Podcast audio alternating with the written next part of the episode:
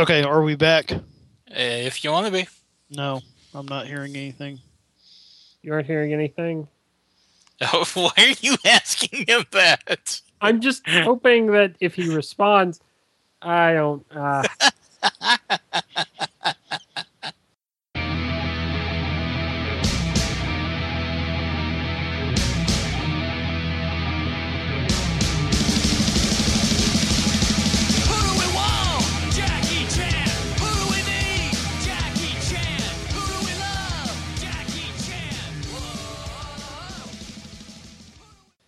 Hello, and welcome to the Chainsaw Buffet podcast, the podcast that's been approved for children of all ages. The little shits. so Fuck those kids. I, I think what's great is Most, I, I think it's mostly thirty-something man children. Well, there's that. I think we we've marked we mark this podcast explicit. So by by our very nature, we are not approved for uh, uh, children. It I'm- just depends on how uh, how permissive the parents are. So again, that's some children- permissive ass parenting. Yeah. Now again, man children, yes, yes, we we have everything you want. Mental ages. How about that? By man children, for man And children. children. Uh, I'm not going to deny that. Nope. I really can't deny that, considering I'm in the pa- I'm in the process of packaging up robot toys tonight. So Yeah, but you're selling them off. That that's I'm like off so that I can buy more. oh well, carry on then. Um, no, that uh, I I I think you have to reach a certain age before you're like I'm not a man child, you know.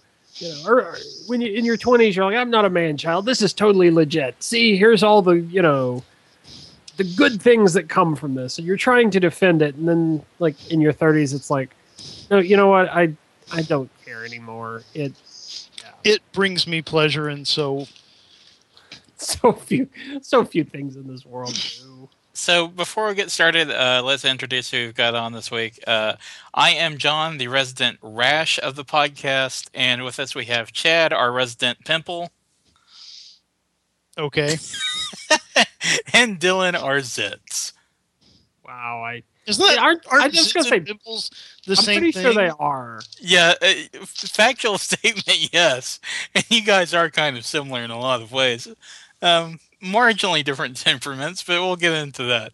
Um, Pimples Wait, wait, wait, wait, wait. We'll get into that. no, we won't. okay, good. We I won't. don't. I don't like where this is going. Good. I started out with the Battletoads reference, so you know we're off to a great start. Ah, yes. Okay, I see. What, I yeah, see yeah, what you did there. Speaking of man children, indeed. And you actually have to be a man child to to understand that because Battletoads was a long. Yeah, yeah. You ha- you have to first uh, remember and and understand. Eh, You know, there there has to have not only did you play it, but you you you know played it enough to actually remember what their names were. I I've never played it, and I don't remember their names. Nintendo Power. Like, there's a lot of games I didn't play, but because of Nintendo Power, I knew about. So, eh, close enough. But you had to be alive during that time because why else would you know about Battletoads? Right. Well, I'm I'm sure glad I'm sure glad we expanded on that joke for you know a solid two minutes. Yeah. Um, Fill time because Charlie's not here. We're gonna go on for three hours. true. It, it's it's that's the least of our problems. Yeah, we, we we once again are without Charlie. Although this time I don't think he's stuck in the nation's fifth uh, most dangerous city. I think he's just late. Yep. He he's, he says you know he's late running errands or something. I'm I'm pretty sure it's his girlfriend's fault. I, I Uh, think he double booked. It's it's usually it's usually a woman's fault somewhere down the line. I I am not saying that is always a woman's fault. I'm just saying in this. I'm not saying it's always. I'm just saying a lot of the time. I- I'm just saying in this case in particular, Charlie was a lot more reliable until you know she came along. guys i'm just saying uh i i may occasionally be late for things but uh it's it's never never a woman's fault We we never considered that. Cool cool I, I you know what? I'm gonna say this. I'm gonna say that Dylan is having like awesome, you know, super sex all the time.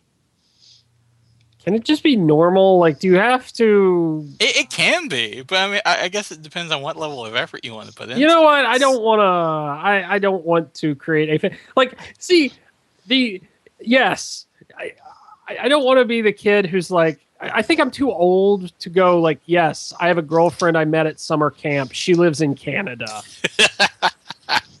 yes, you were definitely a little old for that. I I, I Well, well, Dylan, we were considering getting you a mail order bride for your birthday, Nobody was considering doing that except for maybe you.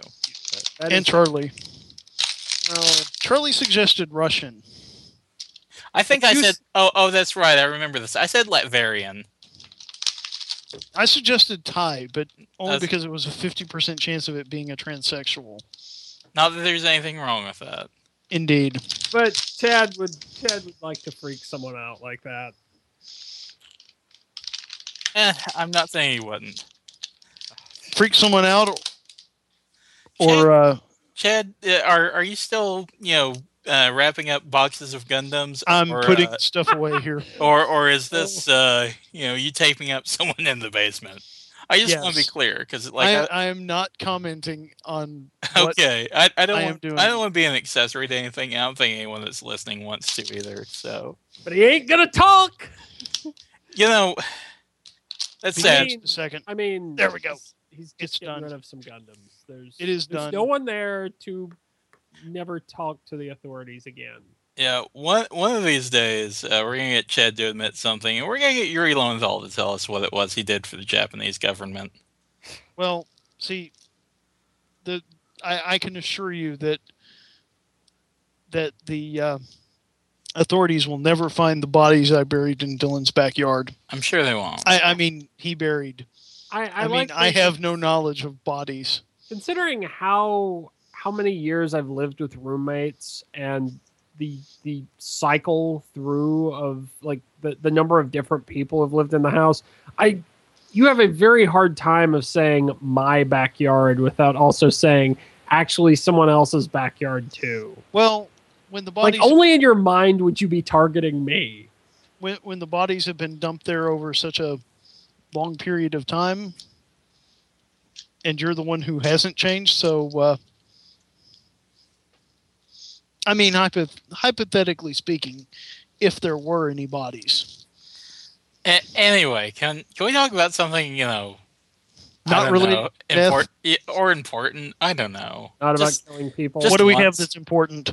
Um, well, if you guys have been following them on Twitter or on Facebook or anything like that, um, you guys know that our old friends, the Slants, have been doing lots and lots and lots of interviews this week. Um, now, uh, in addition to Chainsaw Buffet, the Slants have now done interviews with uh, ESPN Radio, CBS Radio, uh, BBC World, and Time.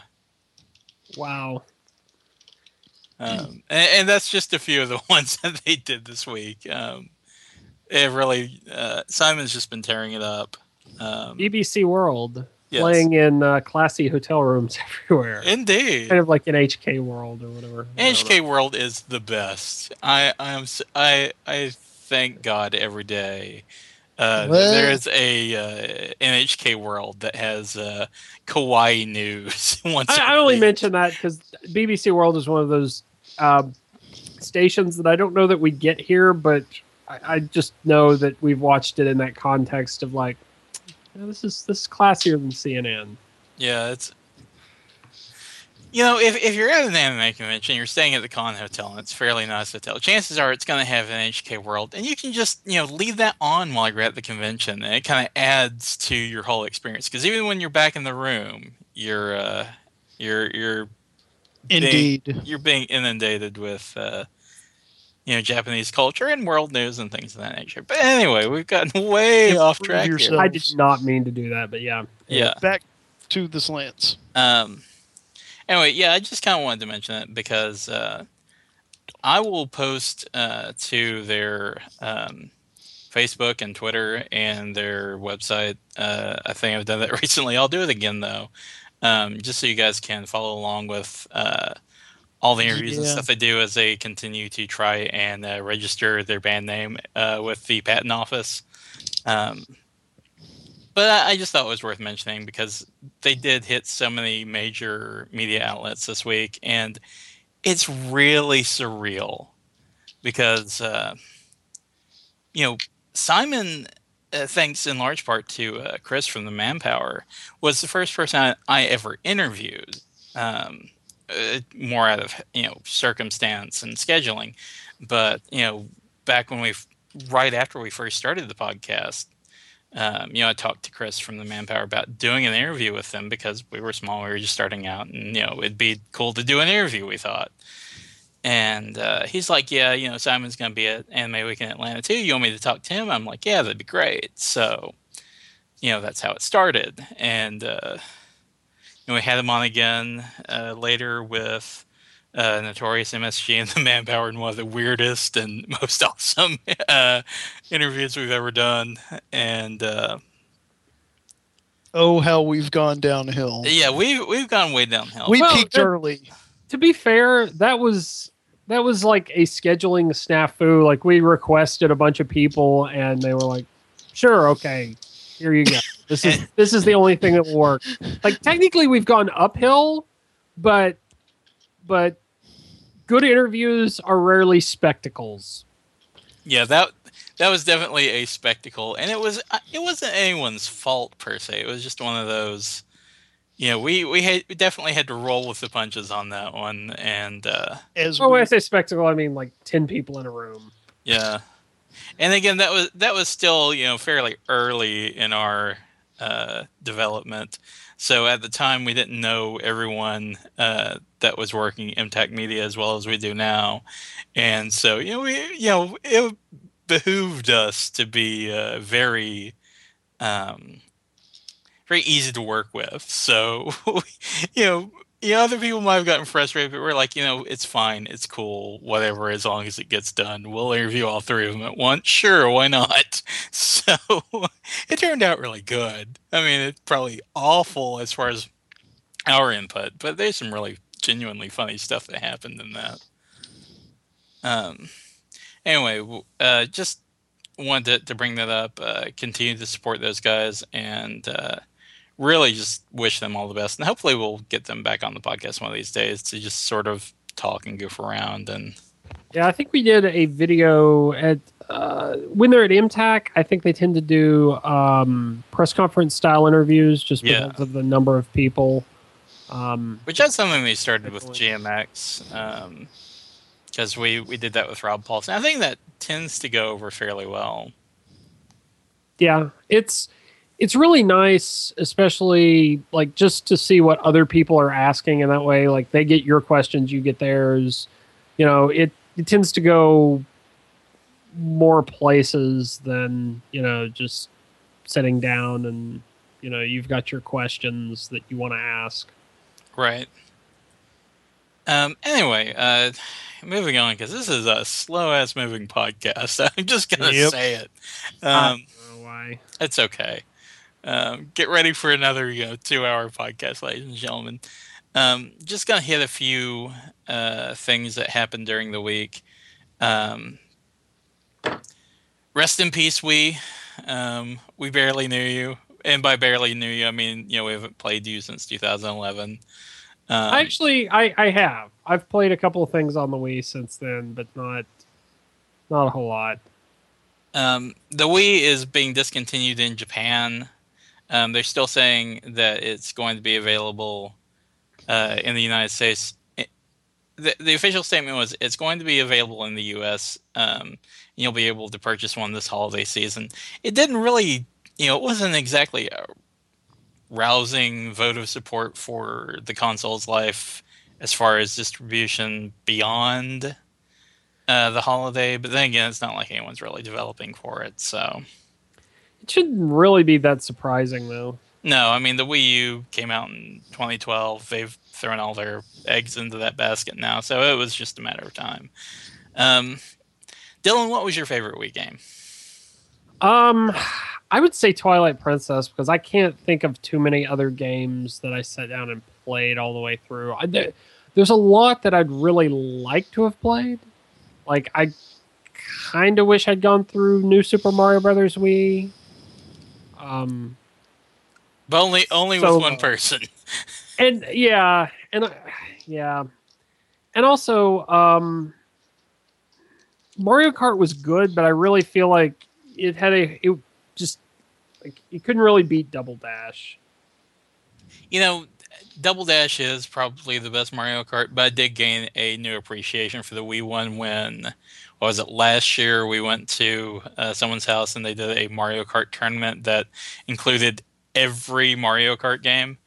And Yeah. uh, playing through them all, you know, I used to have a, a soft spot for Mario Kart 64, and the battle mode on that is still supremely good. But playing it now, it's like, oh my god, this game is Oh. terrible.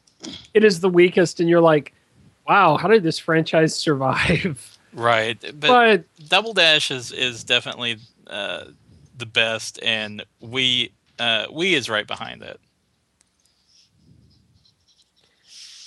Um, I think mine, uh, other than Wii Sports, was Yeah. probably um, Sakura Wars. So long, my love. But uh, it, to tell you about as much as that, as far as that goes, is that wasn't even really a Wii game. That was a PS2 game that got ported over to the Wii, and you know had the least bit of Wii-ness to it.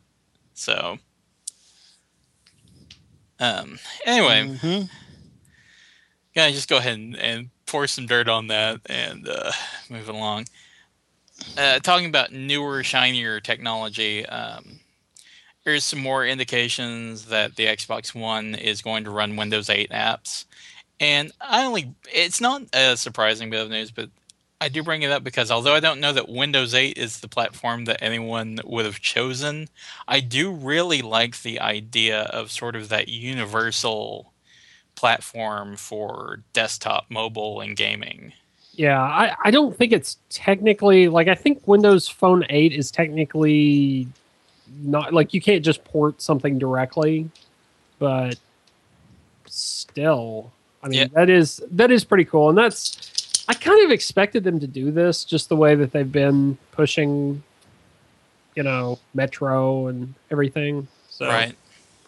it's and it's kind of exciting just for um you know like okay you're not going to get xna like you did in or um on the 360 isn't i'm not sure if they're opening this up to indie developers or not so i can't say but Mm. that's going to give you monogame which is basically the open source um, attempt to clone xna um, it's going to give you unity. It's going to give you like if they do open this up if this is what the uh, id at xbox program is like then i mean you're you're actually getting at some good stuff i think.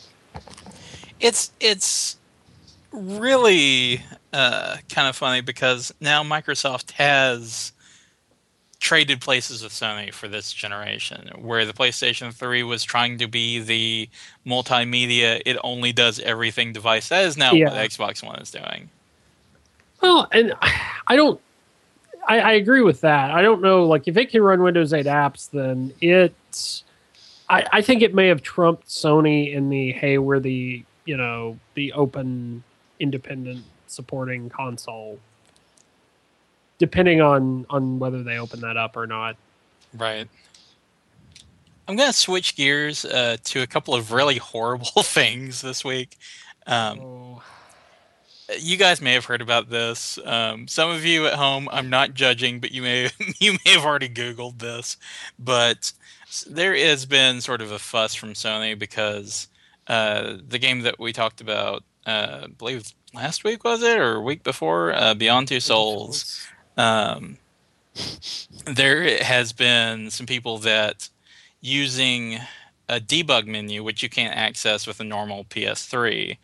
Um, found nude scenes of the character that Ellen Page plays uh, in Beyond Two Souls by basically hacking into the game's camera from the debug menu. And then uh, naturally, because of course, uh, they started putting it on the internet. And there's a there's a few things about this I find bizarre. Um, the first one is this isn't like the hot coffee mod from Grand Theft Auto 3 where it was in the game and buried, and you had to, you know, purchase the mod to access it. It's one of those things that it's in the game, it's in the code. But why would you render that for the Well- cutscene? Like, why? Why are you rendering the whole because everybody whole wants body. to see the protagonist in the shower. Yeah, but if if the Why scene you're is going she to not show like a Barbie doll or a Ken Exa- doll? exactly, if if the whole thing is going to be censored anyway, you know, why are you putting the fully featured anatomy into the game in the first place?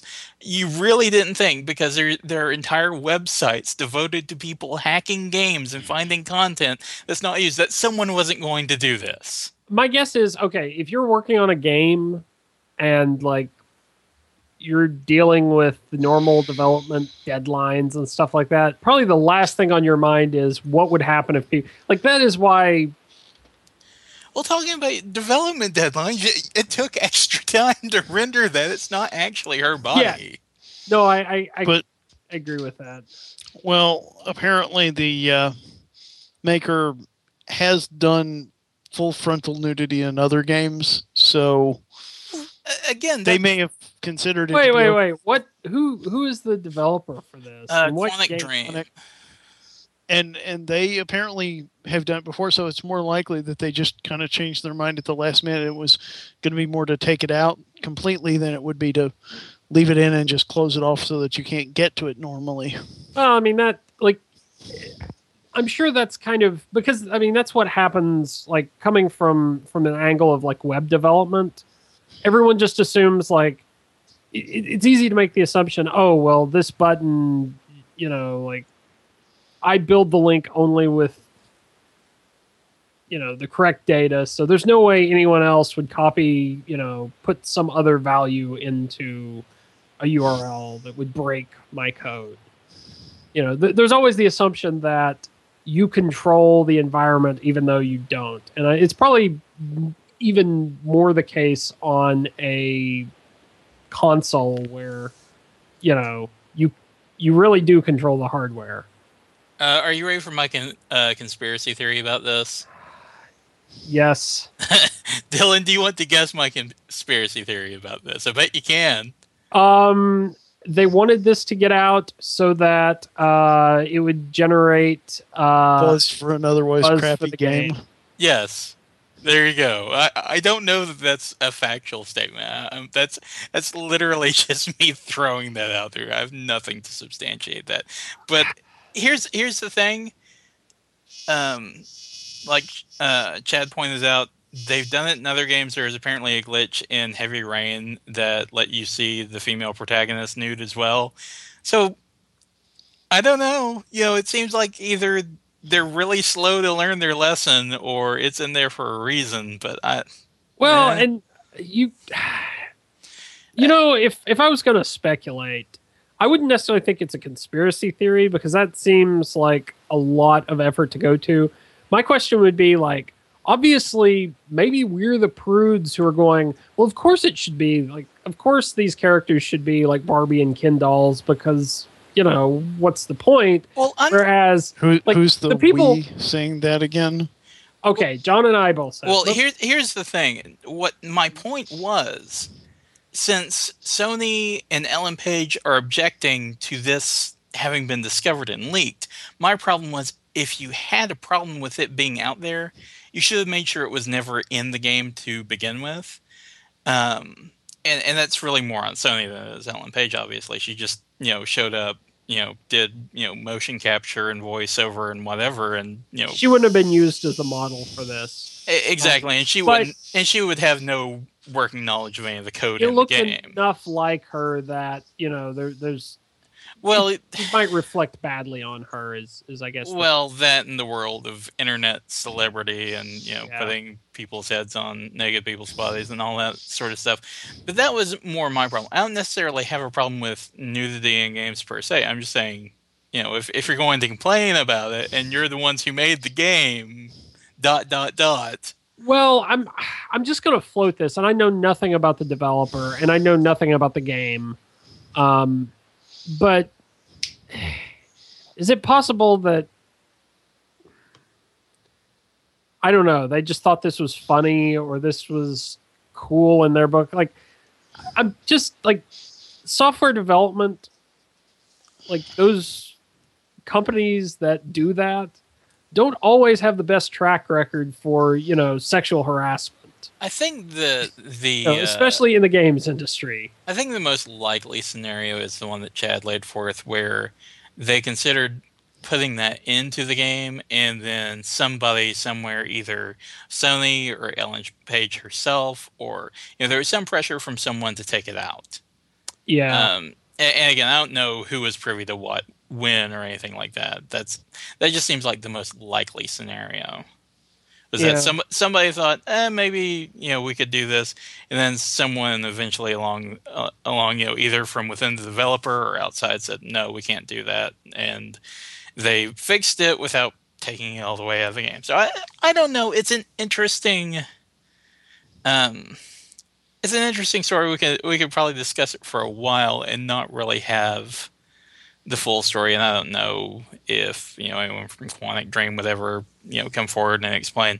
No, this is what happened, and you know this is the reason why. But I'm I'm it's tempted per, to it's perplexing. I'm tempted to assume um what is it? Don't don't assume um you know, like malignance when you're when stupidity will do. yes. yeah, like it's That's pretty much what we were saying.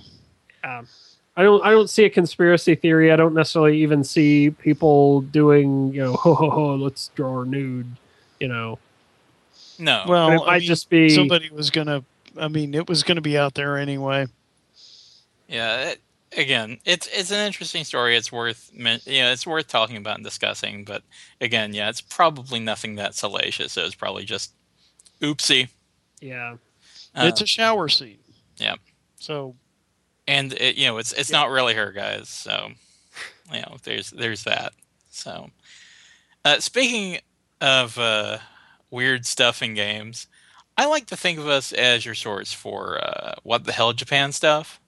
And you know generally speaking i'm i'm in favor of a lot of japan's quirky and sometimes incomprehensible uh, forays into what what we should really be calling art. But this is maybe a little much for me to even try and defend because of what it is. Um, there's a game uh, that had a trailer release for it uh, called Akiba's Trip 2. Yes, there is there is a se- uh, this is a sequel. Yeah. Um, but it's a game where uh, you uh, are trying to uh, find demons. In fact, Dylan, uh, remember Najica? Oh. Remember, remember uh, how they were supposed to find all the other humorites, but the only way they could do it was by locating a uh, like a, a serial number and a you know thing that was uh, basically written on them in invisible ink, and they had to go searching for, it, and it was usually on their butts. Uh, yeah, I Well, well, this is similar. Like you're hunting demons in this game, and or you. This is like Those so- hunt elves? those who hunt elves. Like uh, this is not the first time that uh, Japan has tried this, but it is probably one of its first, if not its first, uh, forays into gaming with this concept. But yes, you have to uh, beat the clothing off of people. Uh, are we sure this isn't just like Japan's equivalent of uh you know the pizza guy or the cable guy or something you know like the, the stereotypes Maybe, although I don't think this is, you know, considered a uh, a pornographic game. It's just, you know, th- they sparkle when you take off their clothes, and ev- everything in Japan is pornographic. oh, let's not do that. no Wait, di- didn't we just spend the opening talking about not being racist, you know, towards Asians or anyone else for that ma- matter? Not today. Uh, anyway, I do find I'll put this. no no I, I will throw this out here maybe chad's just saying all countries and all races are equally terrible he just expects nothing good Yes, he doesn't it's not that he expects bad things out of a certain race he just doesn't expect anything good out of humanity in general Uh, you know what? I'll vouch for that. Um, I will put the I trailer up for this though, um, just so you guys can see what I'm talking about. But it is it's a thing that's happening. We'll probably never see it unless you import it, and and you know that's all I'm gonna say about it. It's a thing that happened. Um, yep, that's a thing. All right. All right, last bit of news before we uh, move on to other things. Um, from the Department of, I'm just saying what you all are thinking. Um, one of the developers from Infinity Ward, uh, who is the developer behind uh, the Call of Duty series, you know, the Modern Warfare series. Although really, they're not really Infinity Ward because those guys uh, all staged a coup with Activision and left and joined EA as Respawn. But the people who are now working for Infinity Ward, one of them, uh, I believe the name was uh, Mark Rubin, who's listed as an executive producer, um, made the comment that Call of Duty players are not quote hardcore gamers. Um, now there's there's a few things. Uh, in fact, the quote goes on to say they they aren't hardcore gamers or even gamers. Um, this, this sort of That's falls into the stereotype of Call of Duty being the bro dude game, which yeah, they, those people do exist. see the the problem I have with that. Oh, they're gamers. Is you know there's there's kind of a whole line of thought too that you know all these people who are doing casual gamer gaming on Facebook, like everyone is a gamer. Well, well That- there- you know there's there's a spectrum of gaming. Uh, what you're saying is is these guys are fake geek guys. no, what I'm saying, no. No, what what this guy is saying. I, I, what he's saying is that they don't play any other games other than Call of Duty, according to his line of thinking. And Hey, hey, there's always Madden. There's always Madden and probably GTA Five, um, but you know, it's it's kind of a dumb thing to say as a. Uh, you know, to be an executive producer of Infinity Ward because I don't think he meant it in a derogatory way, but um, you know, saying that so many of your players aren't gamers, um, even if it's you know true from you know the way that we perceive gamers, quote unquote, you know, there are there are gamers, there are so-called hardcore gamers and casual gamers, and then there are you know casual and hardcore Call of Duty players, and you can be one or several of those things without you know it's not mutually exclusive. Because That's- you play call of duty it doesn't mean that you're not a hardcore gamer you don't play other types of games. And you know just because you do play call of duty hardcore doesn't mean that you necessarily play every type of game. And we know those people. Those are the people that buy you know strange games that are awful because the box art looks cool we've seen that yes we've seen those people i've seen those people because they said you know, I like Call of Duty. Well, I'm going to pick up HAWX for, uh, you know, the 360 because it looks like Call of Duty, even though it, you know, it's awful. A completely different genre. Yeah.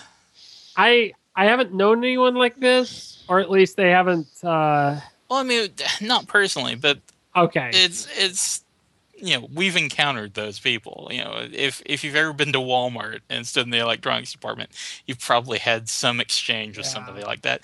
And not that there's anything wrong with that per se, but you know, I don't know about you, but I try not to hang around in the aisles at Walmart. Me too. I try. I, I don't want to get sucked into the singularity that is the Duck Dynasty Walmart synergy. There's never been anything. That's a little scary. th- There's never been anything like a more perfect pairing of anything with anything ever.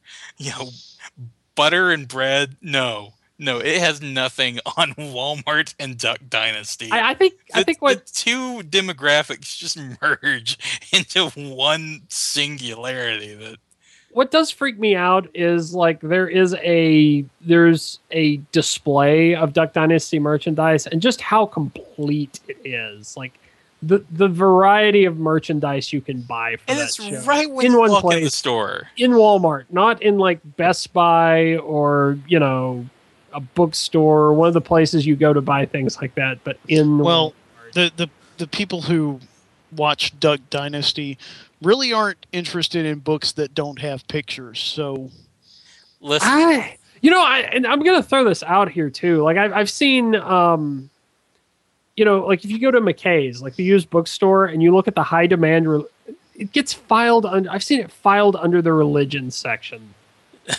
I, I don't even like along with Tim Tebow's book, and like people who are actually recognizable religious authors. But it's like I don't understand Wow, it. that's I'm not. I'm not saying it's a bad thing. I don't know enough about it. it. but- it it makes perfect sense if you think about it. It's like someone, you know, when they're creating Duck Dynasty, Walmart came to what channel is it on? Is it A and E.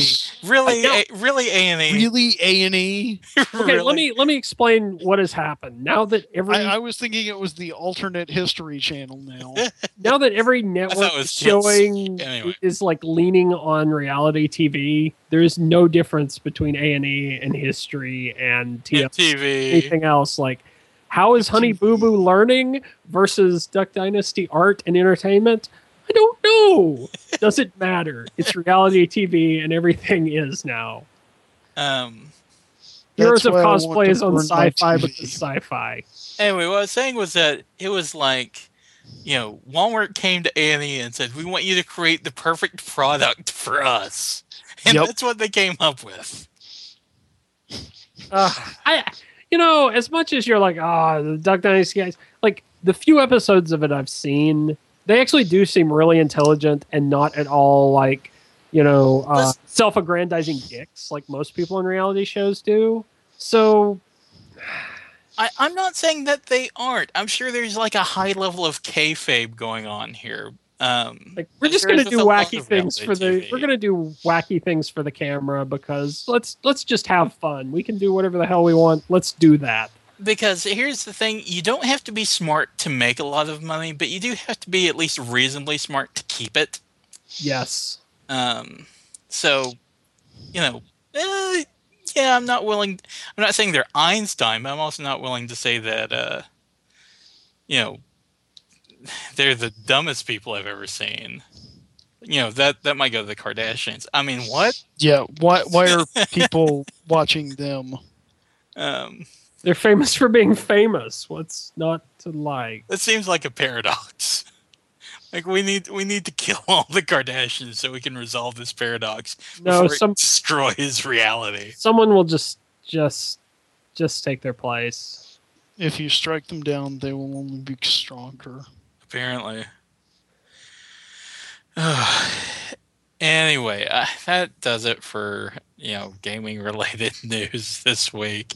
Um, I I actually do want to go back to one point. You were talking about like the people who go into Walmart and buy whatever looks cool. yes, Um, I don't like. I don't think that's so different from anything else. no, it's not. in the sense that like i mean how do people watch crappy tv shows they turn something on because it looks cool because they hear a lot about it not because they're going through and going okay what is like what are all my options people you know people listen to you know crappy pop stars not because they're going you know they're not reading you know a music magazine and trying to no, they, this is they not heard a on the radio. yeah, and this is not a bad thing. It's just how people who are not super into a particular thing, Right. you know, expand their horizons. like I said, there's nothing wrong with any of that. You know, I, I say it all the time. Like whatever you like, it's fine.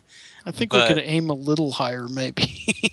well, you know, they probably like video games probably are a thing that they are into, but they do not rank like high enough at the list. Like I will spend I will budget time out of my day to play a game, but I will not budget extra time out of my day to learn about what's going on in the world of gaming right now. Yeah, a lot. You know, even in the age of the internet, where we can, you know, Google these things, and you know, we can find, you know, even even you know, middling websites uh, related to gaming. You could maybe, God forbid, find Kotaku or something, um, and, and find gaming quote unquote news. Um, but you know, a lot of people still get their information just by you know they have a guy. You know, I before the days of the internet, I was the guy when you didn't you know want to or know everything about all the games that were coming out and that stuff. You know, you came and talked to me. I was I was that guy, and you know people had those. You know, some people still have a guy for that. They don't bother with looking it up or anything. And that's that's that's how they get you know defiance of the game. So You know, I, I can't I can't say much about Defiance of the game because my brother-in-law he was actually watching it and also playing it, and it didn't seem to be like a horrible. Um, it seemed like your general, you know, MMO except a, a shooter sci-fi version. Didn't see all the crazy white people, you know, like albino people that they have in uh, All the sci-fi crazy show. white people. oh, shout outs to Henry. I, I sound like a racist now against my own kind. Yes, indeed. Uh, hey, now now you too can uh, join the slants in your fight to clear your name as not being a racist against your own kind. Woohoo! Um, so moving on, uh, Chad, what do you have for us on the dice pile this week? Well, uh, Dylan and I made a trip to McKay's the other day or today, and uh, found a bunch of old stuff for cheap. Uh, this is real nostalgia. I, bought a pile of nostalgia stuff. So, like first edition Shadowrun and uh, second edition West End Star Wars, a bunch of other stuff that we've mentioned. So, turning back the clock, what was the first RPG you played? And any horrible or amusing stories from that period? Um, well, this is, you know, I'm going to take this opportunity to shout out uh, Awesome Cast because Dylan and I uh, filled in uh, with Basil this week. Um, so check that out when it comes out. Maybe a year from now. I don't know. um, but uh, we talked at length. We had some RPG questions, and wasn't one of them was the first RPG we ever played, or was it something like that? Um, I don't think so because I don't remember telling this story, but I think we may have touched on something like it. I, I know we talked about like the best and worst games and things. that like may have been that. It's uh, it's been a day or two since then, so I've I've forgotten. But um, you know, I started playing. I, I had not played a pen and paper RPG before I uh, went to college. So the first I played was uh, third edition D and D. And God, there's a lot of horror stories from from that. like I'm sur- I'm surprised I still play pen and paper RPGs. You uh, know, I, at all. I, I don't know. I, I don't think like looking back, it was horrible, but at the same time, I kind of understand why a lot of it happened. And we were also in college, so we were not exactly uh, like Fully cooked yet? Yes, fully cooked is a good way to put it. Fully emotionally cooked. And so, yeah, you have this weird, these weird pissing contests that uh, involved role playing games. Pissing contests against people who don't even play role playing games as well. pissing contests against people we didn't even like Yeah. or care about. Um, but it was just so many awful things. Um, just, just so much awful. I, I can't. No, there were. I, I think that's usually the way people's first ga- first Well, game usually is. the crazy thing is though i remember uh. like a lot of those early sessions were really amazing but they all kind of blend together and it's the horrible stuff that like sticks out that, that Like, really is what sticks out and i think it's because you know it was very very very very very very structured and very you know do not go outside of this box. Um, but that was useful starting out because we needed a box. Um, it became less useful though when we you know started wanting to go outside of that box. I always felt like the box was in terms of and sorry i'm kind of interrupting. it's fine. I always felt like the box was more in terms of plot than world. Well like, that's that's the thing though is that you know we had a ship and we could go anywhere but don't you dare kill this guy that i need later It, uh, that yeah, exactly. That's kind of my point. Is that you know RPG is about storytelling, but it's about storytelling as a group. And when you are not allowed to take part in that story, it's really a crappy experience as a player because that you know that's kind of the whole point of wanting to play, especially starting out, because you have this idea for a character and you want to, you know, make this story for him. But when you can't do anything, you know, it, it's like, why did I make this character? Why am I, why am I spending my time thinking about it and trying to come up with these ideas? There's, Well, to be fair, there there are lots of different ways that that kind of um, deal or contract between the GM and the player can play out. Lots of different ways you can do that storytelling. It's to me, it's not so much that you like both parties are given full control necessarily, but there is a there is like an agreement of here's the type of game we are playing, and this is what we expect, and we are not going to be, you know, we're not going to try to force this game into something else. Right. And, well, on the other end of the spectrum, there, when we were playing the third edition game with Drew that went on for Yeah, what was it, two years or something. Uh, to Drew's credit, he did a very good job of talking with me, and I assume you other guys as well, of getting an idea of what it is we wanted to do and what our ideas were, and we'd talk and have a back and forth and a give and take about what was going to happen, and we understood. You know, you know I wasn't going to get mad we said no, that's not going to work. You know, that's going to be a little too much, and he didn't get mad when I, you know, kind of went a little you know, crazy on one end, or God forbid, when Jeffrey just went, you know, took a left turn. it's a different type of crazy. and- Yes. like it, for everyone. But, Yes. yeah. But again, like that's a different. I, I think I I think like those early games compared to that that game, um, there's both there's a valid way to run both of those types of games. Hang on. Val- valid way to run both of those types of games. It just you know you have to make sure that's what um, your players are expecting it to be.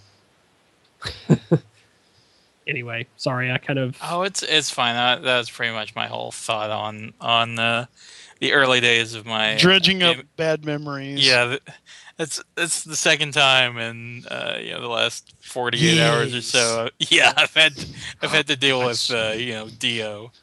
Um, Oh yes, of course. you know the thing about is, stab you in the neck? the thing is is that right now as dylan and i are sitting in separate rooms and chad is in a different house all you know miles away uh, dylan and i both have the same mental image of what chad was doing the entire time yes. and it involved shaking a wristwatch oh my god. Actually, it was Mr. Burns' fingers, but that's yeah but he, he That's would have, he would have adjusted it. his wristwatch which was too big for his wrist anyway I don't. You know, I I always imagine him as doing the uh, Mr. Burns' fingers. You know. he did he did as as terrible as that all was, like it, You it- see what it- we're going to do? We're going to have Satan, but he's not very good at his job. tell this story on the did. podcast oh, that was a. so Like, tune in- tune the awesome cast for that story Oh man, because- yeah, like that that those two you cannot watch listen to one episode without listening to the other in this this week. It it sounds like. Yeah, cross Um, promotion it works And uh, see, I don't know. Like I'm I'm fine with with these horrible moments mixed with these great early moments of gaming where we the horrible really- moments at least give you people you can talk about later on in life. Yeah, and the and the even the great moments were like we weren't used to it. It wasn't like like Basil was saying. We didn't have like the D and D like we didn't have the model of what role playing games are. So everything was just wonderful and new, and we could do whatever we want instead of like, okay, I'm gonna be the tank this time, and I'm you know Or this time I'm going to carry a spork. yes, dang it, it, if uh, we can make the monthly game happen. going that going to carry as much mistletoe as uh, is uh, allowable because it costs nothing and it weighs nothing so i'm just Exactly. going to always have No, no, a no. ton of it My my, my favorite RPG thing is always have the character carry around a bag of flour, matches, and a bellows. that's almost like that's a certain level of creepy. Like I I don't want to play a game with you. And I, I played a game like this at Origins. It was a, a modern day Call of Cthulhu game where the guys knew way too well how you would like raid an office building as a SWAT team. It's like if you actually like Have done this? Why are you playing a game about? like yeah if you if you know how to blow up a uh, small medieval building with flour i i don't know if i want to associate with you it, it's it, it doesn't actually blow up the building. It just creates fills the room with fire, which hurts everything in it and Is pisses this- it off. Is this like the windmill kind of thing? Yeah. I think I've heard of this. Yeah. Yeah, it, it's it's the whole coffee creamer cannon thing. Yeah. I've I've heard of this, and I don't know if that makes me a bad person, Dylan. You may not want to associate with me anymore. I'm Do you want to do it? Do you do you take glee in the idea of doing it? Do you like? Yes, this is a totally legitimate thing for a take glee good character in- to do. no. I, I take glee in the in the GM not seeing it coming when the entire room blows up. Oh, I'm not sure how you don't see that coming, but okay. Well, there are people who haven't heard of the uh, surface area flammability rule. you have to like you have to explain science to your DM to get that work to work. No, this totally works. I can do this. Then you show them the clip of it on your Th- phone. then you do it to their house, and I mean, what? only if they don't. if let you- busted, right? So, anyway, Dylan, what was your first Um, one? Oh man, this this is a question I've, I've wanted to ask, answer since you. Oh. My Hey. first my first role playing game, legitimately, was uh, Warhammer Fantasy, and I think I only played this once because back when I was in Boy Scouts, um, you know, on campouts, the older boys would go off and, and play RPGs, and like some of us younger boys would just always pester them to play because we wanted to be in. We, you know, we didn't know what this thing was, but I'd played like Dragon Warrior and Final Fantasy on Nintendo, so I knew this thing was awesome. How hard could it be, right? Yeah. And I think I do remember we actually got to play once. I do not remember which campout it was on. I do not remember what we did. I do not remember anything about it.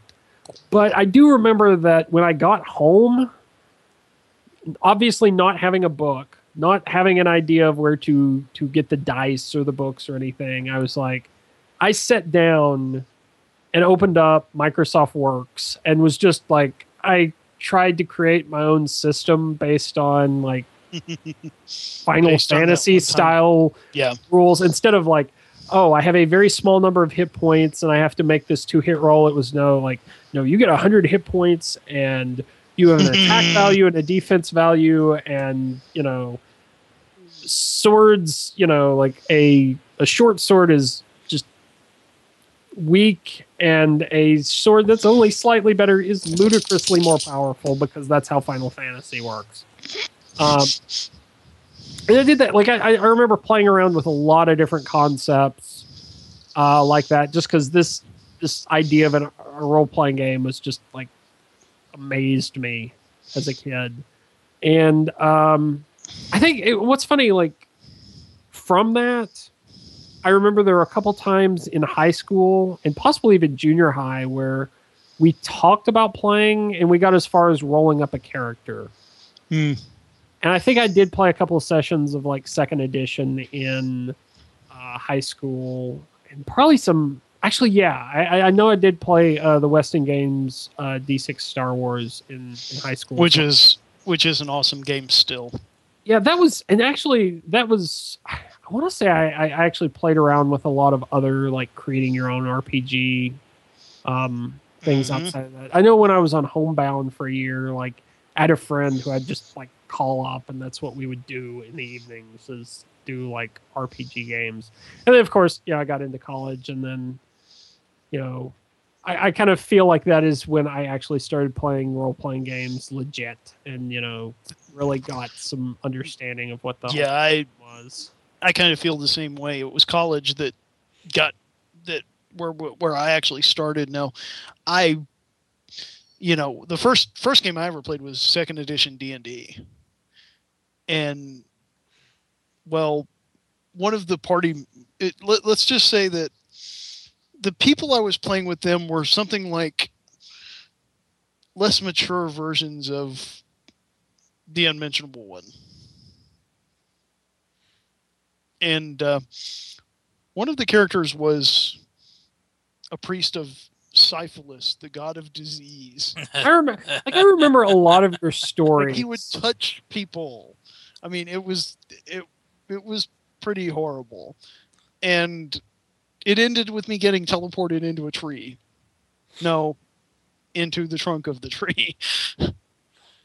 and the the first game that I GM'd was actually in I, I don't remember if it was high school or college. It was like probably my senior year, I think. So this guy was part of the same group of unmentionable ones, and It's we funny playing- how many people end up taking on that title. I'm just I'm just throwing that out there. I'm done. One one day I will too. Anyway, no, I, I don't think you'll ever fall to We this will. level. I, I was gonna say one day we all will, and we See, will be uh, lost this- forever in a universe of pure hatred. This is one I I believe I've probably posted this as an article on Chainsaw Buffet before, back way back when we were first getting started, and we were playing Rift, and this guy had a had a his character was a shifter, which they're mages who specialize in summoning and dimensional portals and things like that.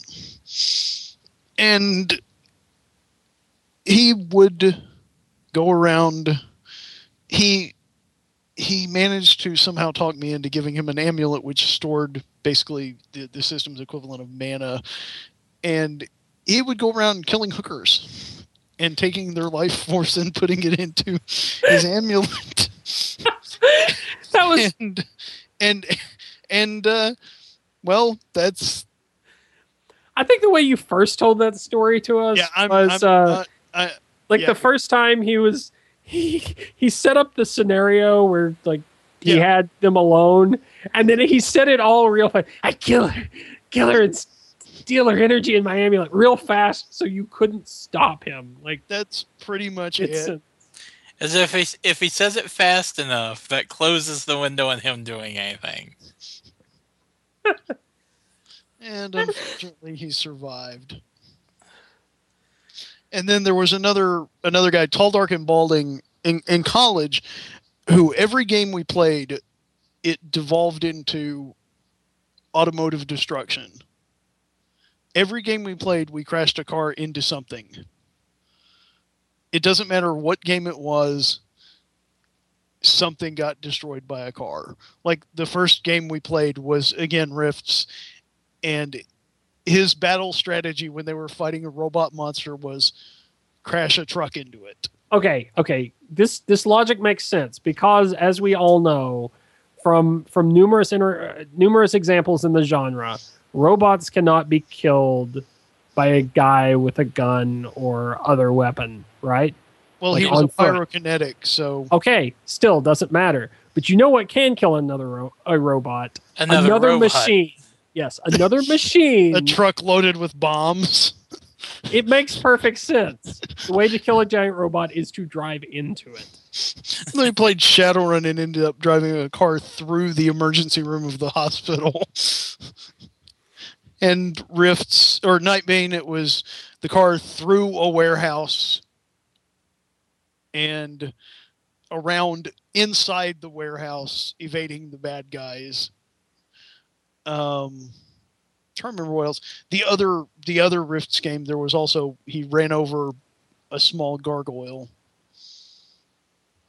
and it survived and clawed up through the floor to grab his foot which he promptly almost shot his foot off trying to shoot it we were kind of dumb back then Agreed. well, is there anything else, or are we done with this? Uh, I, I Trip think to- we're done trip with to this Pain travesty.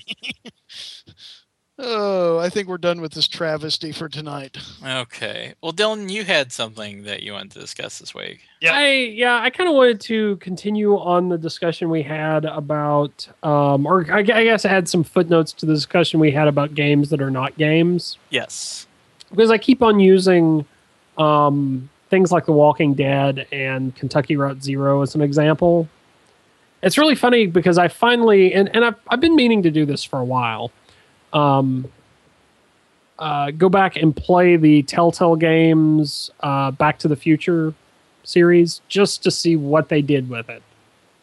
Um, it's really interesting because it's taking me back to playing old school adventure games in the sense that once you play something like The Walking Dead or Kentucky Route Zero, the game is as I you know as as I discussed when we talked about that is setting up the context. The metagame is kind of you know talking to other people who've played it and say, okay, well, what did you do, and more importantly, why did you do it? You know, um, if I don't know if Mike is ever planning on putting up the uh, kind of wrap up podcast we did on The Walking Dead, but that that that was a great podcast um, for for game marks. Um, but anyway, it's interesting going back to um, the the Back to the Future game because it is kind of that step back narrative wise. It's it's interesting storytelling, especially now that I'm getting into uh, Act Three, where you change the timeline and Doc Brown becomes this uh, moralizing um, dictator figure. Um, so they're doing crazy things with it, but it's really interesting that so many of the puzzles end up being like, all right, all the characters are set pieces. They say the same thing every time until you get like the right conditions, and then everything works and you go on. Um, so, you know, when we're when we're having that discussion about games that are not games, um, realize that even the you know even when we're talking about like the best examples like Braid and um, The Walking Dead and stuff like that, there is a whole like there's a pretty wide gamut of games that fall into that that don't do the storytelling part of it so well We or, we or does should to the same extent. we should track down the uh, Telltale Games Law and Order game and do like a You game know- night of that. I don't know if I have one of the old CD-ROM games. I don't know if it was Telltale, but man, those things frustrate me because back back in the day, I did play King's Quest, Yeah, and when I when I when I say like the, it's kind of shocking to go back and play. Uh, Back to the Future, King's Quest was not really character driven, as I remember. You would at least some of the earlier ones. It was pretty much like you walk around, you pick up items one, two, and three. You combine items one and two to create this other item, and now you have all the requirements. So this character shows up. Now it's kind of like a lot of the puzzles seem to be, um, you know, you set up, um, you do thing A, or you, yeah, like you do thing A and B, and then you can talk to this one person who normally al- always says the same thing, but if you've got the right conditions set up, it allows you to move on. And at the end of every puzzle, you're like, that doesn't even make sense how it would work unless you start from the solution and work backwards. Um, which I'm, I, that's a very short explanation, and I'm not, I'm sure that is all clear as mud, but Mm-hmm. I don't know. It, uh, we, we should do a game night of that. it would just be so. But I, I. I think if I keep playing this, it will burn me out on like that second generation of adventure games, and then maybe I'll go back and play King's Quest and find out. I hope they stand up, but I don't know if they. Uh, who knows? All right. Um, well, for my thing of the week, uh, I wanted to touch on something again, something we've discussed in the past, but since we're formalizing this into segments, uh, I think it's worth bringing up. I wanted to talk about the idea of evolving iterative game design. Um, it's not something that I think would work for every type of game, but there are a number of games. Um, I think fighting games this would be useful for, and they do it to a degree, especially uh, Street Fighter 4, because after they released Super Street Fighter 4, they then did a couple of updates that were done digitally. Just you know, they sold a separate disc, but you didn't have to buy the disc. You, you know, if you own Super Street Fighter 4, you could update it. And they're doing another update that's coming out next year, and they made some announcements too this week, which was sort of the impetus for me to bring it up now. Um, but I really think a game like Madden or something, you know, a, a sports game where uh, you don't have to change a lot. You can, you know, do a few patches, update rosters, and you know maybe add a feature or two through updates.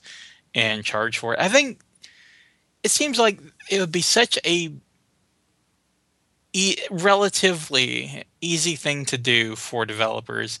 Uh, something that would make them at least an equal amount of money and save us a lot of money instead of doing a disc-based release for Madden every single year. We don't need to rebuy the you know, people don't need to rebuy Madden every year.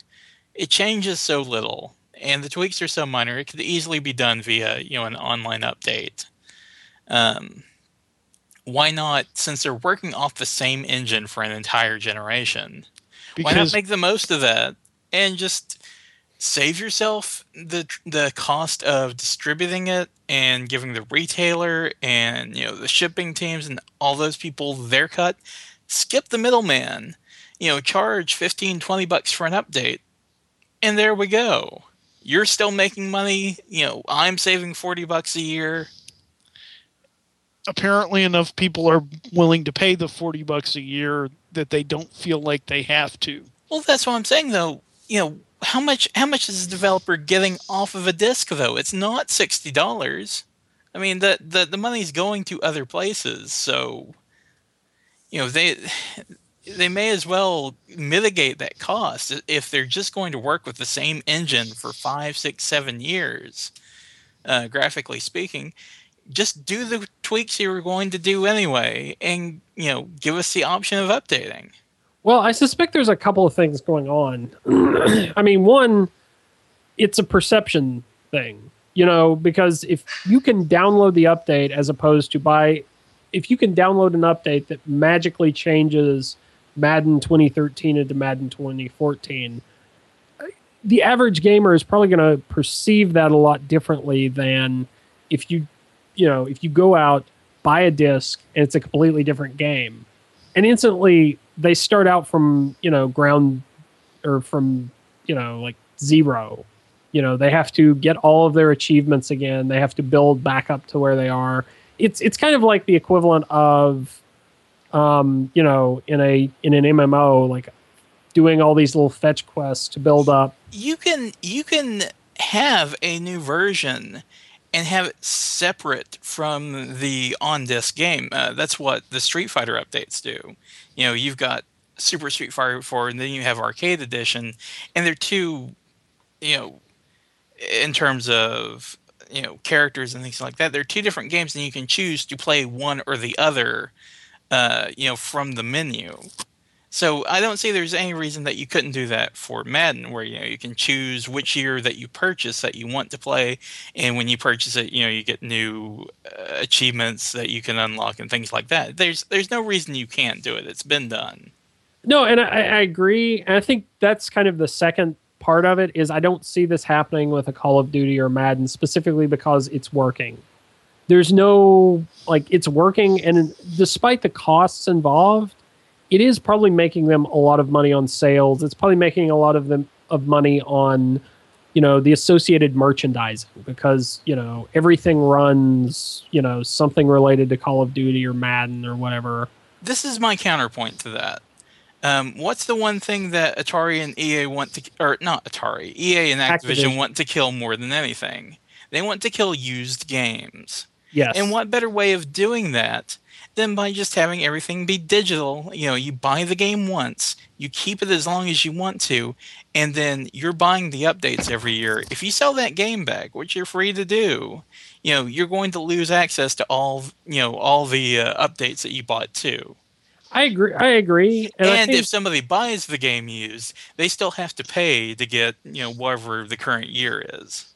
I I agree, but I still think the perception of That's of, truly evil. Of a, Why haven't they done it? well, I think that the perception of just an update versus a whole new game probably counteracts the used versus new thing. I but I- my point is, I I think where this is going to change is not in Madden or Call of Duty or something like that.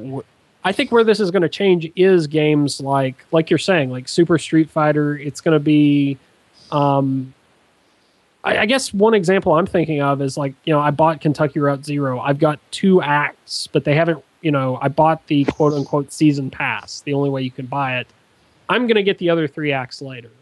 You know, there's there's there's tons and tons of examples you could probably come up with of this working, and I think it's going to be kind of like Rock Band, where you know, um, DDR was doing their crappy, you know, on disc unlock because I think some of their their uh, DLC was like that on on 360. You know, Guitar Hero didn't really have their stuff together, and they were releasing a new version every year or so. Every nine months. Yeah, and then you know, Rock Band comes along and like gets the DLC store concept right.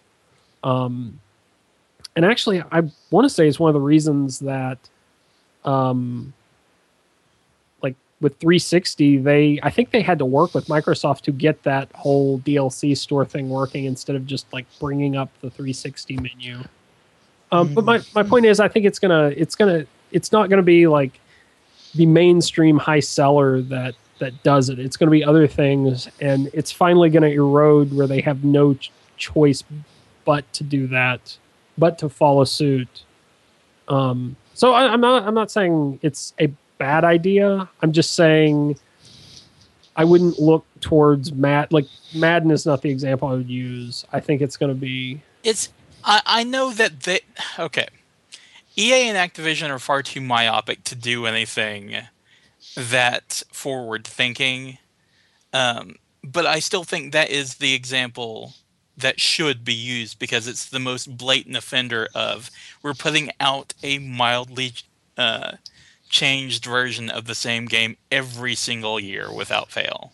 But well, like I said, I don't think it's necessarily that they're even myopic. I'm sure someone has suggested that, but I'm I imagine the reaction people are getting is, well, yeah, but what about this? But what about this? Well, we can't do this if we, you know, and they're looking at all these interests that they're, you know, beholden to, you know, Well, like I said, merchandising and such, and I, I don't know how much you know merchandising is associated, at least with Madden, maybe more with Call of Duty. Yeah. But um, Well, I, that's that's the first example I can come up with, but I, I I really do think it's like it's such a a massive thing that you can't just stop and turn it on a dime.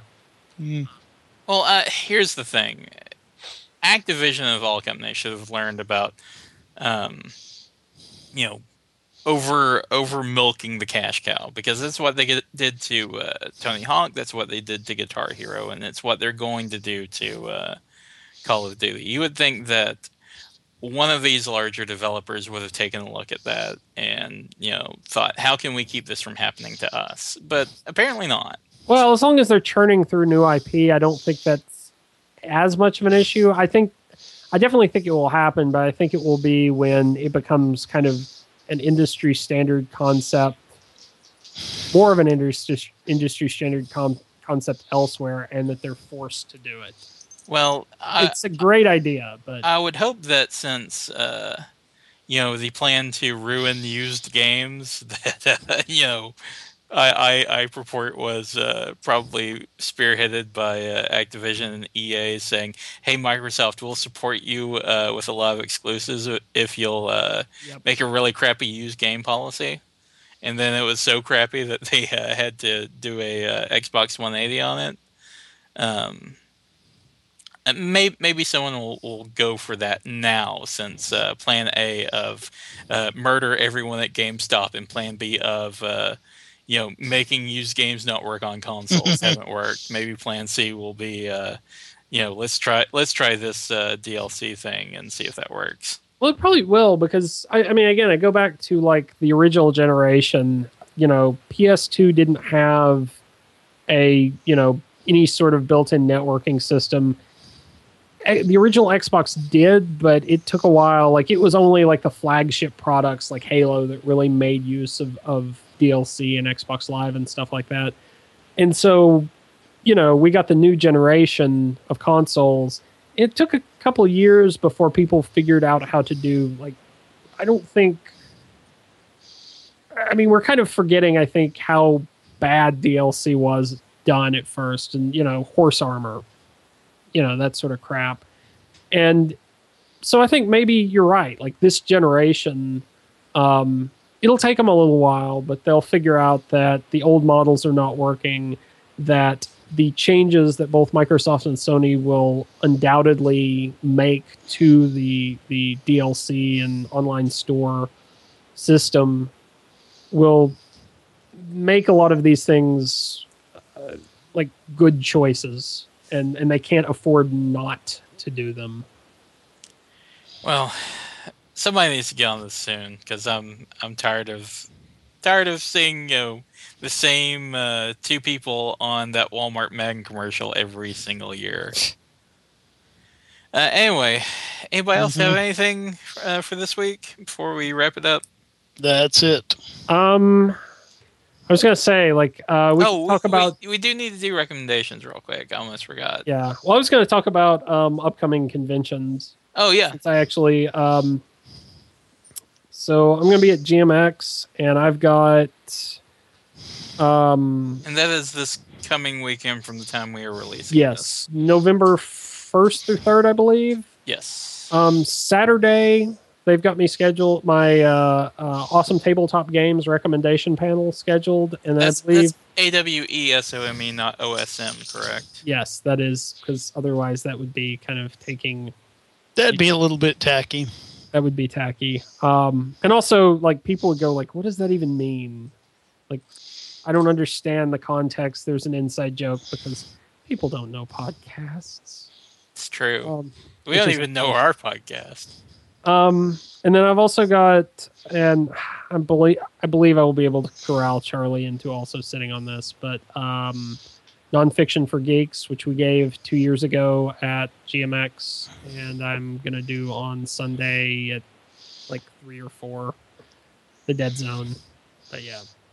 The Um, time when everyone else is uh, getting ready to leave. yeah. And also the weekend after that which i believe would be november 8th through 10th is anime blast chattanooga. And i've got approvals for uh, awesome tabletop games and drawing with inkscape there but i have no idea what the scheduling will look like so Maybe uh, by next week we'll know a little bit more. yes Yeah. but i just wanted to uh, promote that out there so people I- yes. Uh, you, you should go to both those conventions if you're in the area and able to do so because uh, we, we know the people that run both those cons and they've always been great to us, so we do appreciate them. Despite what we are. Eh, right? Well, aside from that, they've just always been really good about um, running a good convention. Yes. Um, so, really quick, let's do uh, our manager specials for the week. Uh, Chad, what have you got for us? I recommend not eating yellow snow. All right. It's not a recommend. I have no other recommendations. That's fine. You know what I said? It could be life advice, anything. you know, fine, fine. Don't eat yellow. Don't buy That's hair obvious. tonic from a bald salesman. Hello. That one. Be, be fragile with that one. That's an antique. Um, That too. uh, Dylan, how about you? Okay, I'm actually going to recommend another uh, manga because I've actually just this week gotten not finished with it, but at least caught up to where it's releasing on ebook, and it's sort of hard to find outside of ebook. Uh, How about Horsey Book? no? Okay. um, Twin Spica, which is yes another um, manga that I picked up from Basil's uh, manga panel.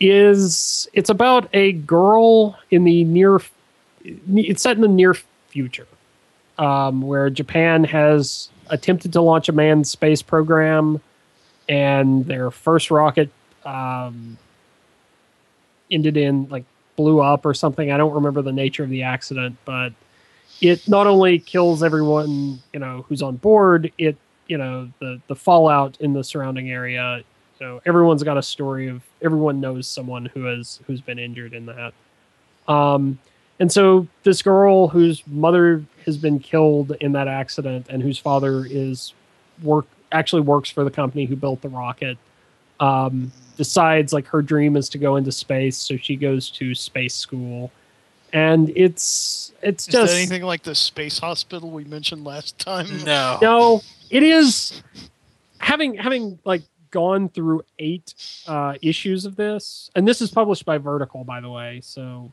I think you can go to their site and they've got links to where you can buy both the print and ebook if it's available.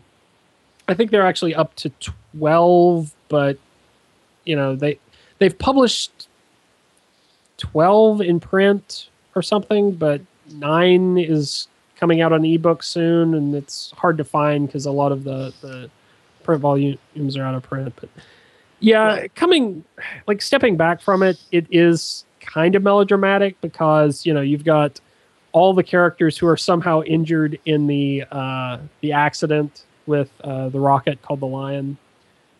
Oh, and incidentally, uh, the girl also sees the ghost of an astronaut from the rocket, and he gives her advice. He's dressed up in a big lion costume because because because Japan. it sounds weird, but like when you get into it, it's like okay, fine, I can I can accept this. Although, like I said, it is a little bit melodramatic because you've got all the injuries, and then the main character Well- had this boyfriend or had this guy she had a crush on as a child, but he died of cancer, and then one of the other, um, one of the other pilots or, or students is, um, like her dad is super overprotective of her because she's got this um, um, shall we say very uh, very sci-fi uh, health problem and uh, she has to take pills to live and it's just like does is she have like alien aids or something? How sci-fi is no it? i'm not gonna i'm not gonna i'm not gonna reveal it Okay. it's just it's, it's like it's it's like watching several episodes of um six feet under back to back Well, Yeah, right. that's refreshing. but it's good Uh, anything else, Dylan? nah, i think that's Okay. Um, you know, since we already talked about uh, the upcoming conventions, um, you can still recommend it i didn't mean to take that away i just no, it's it's fine. It's fine. I mean, they're they're they're good people. Go go visit them. Um, uh, goodness. You know what? Here's what I'm gonna do. Uh, I'm going to recommend Extra Life um, because it's something that I probably won't be able to participate in this year, but I've participated in it in the past, and it's something I recommend everyone who is able and willing to do so to to do because um, the great thing about Extra Life is a 24 hour marathon, uh, gaming marathon uh, for charity. And it goes through the Children's Miracle Network. And the cool thing is that you get to pick the hospital it goes to. So if there's a local affiliated hospital in your area, I know there's one for Knoxville, um, you can pick and it goes to that charity, to, to that hospital. Um, if you have the ability, to stream on Twitch or Ustream or something like that, you know, talk it over with uh, your friends and family. Let them know you'll be uh, disposed uh, for uh, you know 24 hours, and just play and and get the word out and try and raise money. It's for a good cause, and you can do it you know at your own pace and do it for you know a place that you pick. And it's fun and it's it's great. So do it. It's the least convincing pitch but uh, i shouldn't have to uh, try and extol the virtues of charity to people no especially like ch- these are children's hospitals right Yeah. Like- it's it's hard to not get behind that. don't be a dick support the children um, anyway anybody else have anything for this week i think that's pretty Nope. much it. All right. Well, everyone, uh, appreciate you listening. Uh, check back next week. We'll have uh, new stuff to talk about, ostensibly. Uh, and and we'll hear Dylan say, nothing you idiot. Dylan's dead. He's locked in my basement. All right, guys. We'll talk to you next week.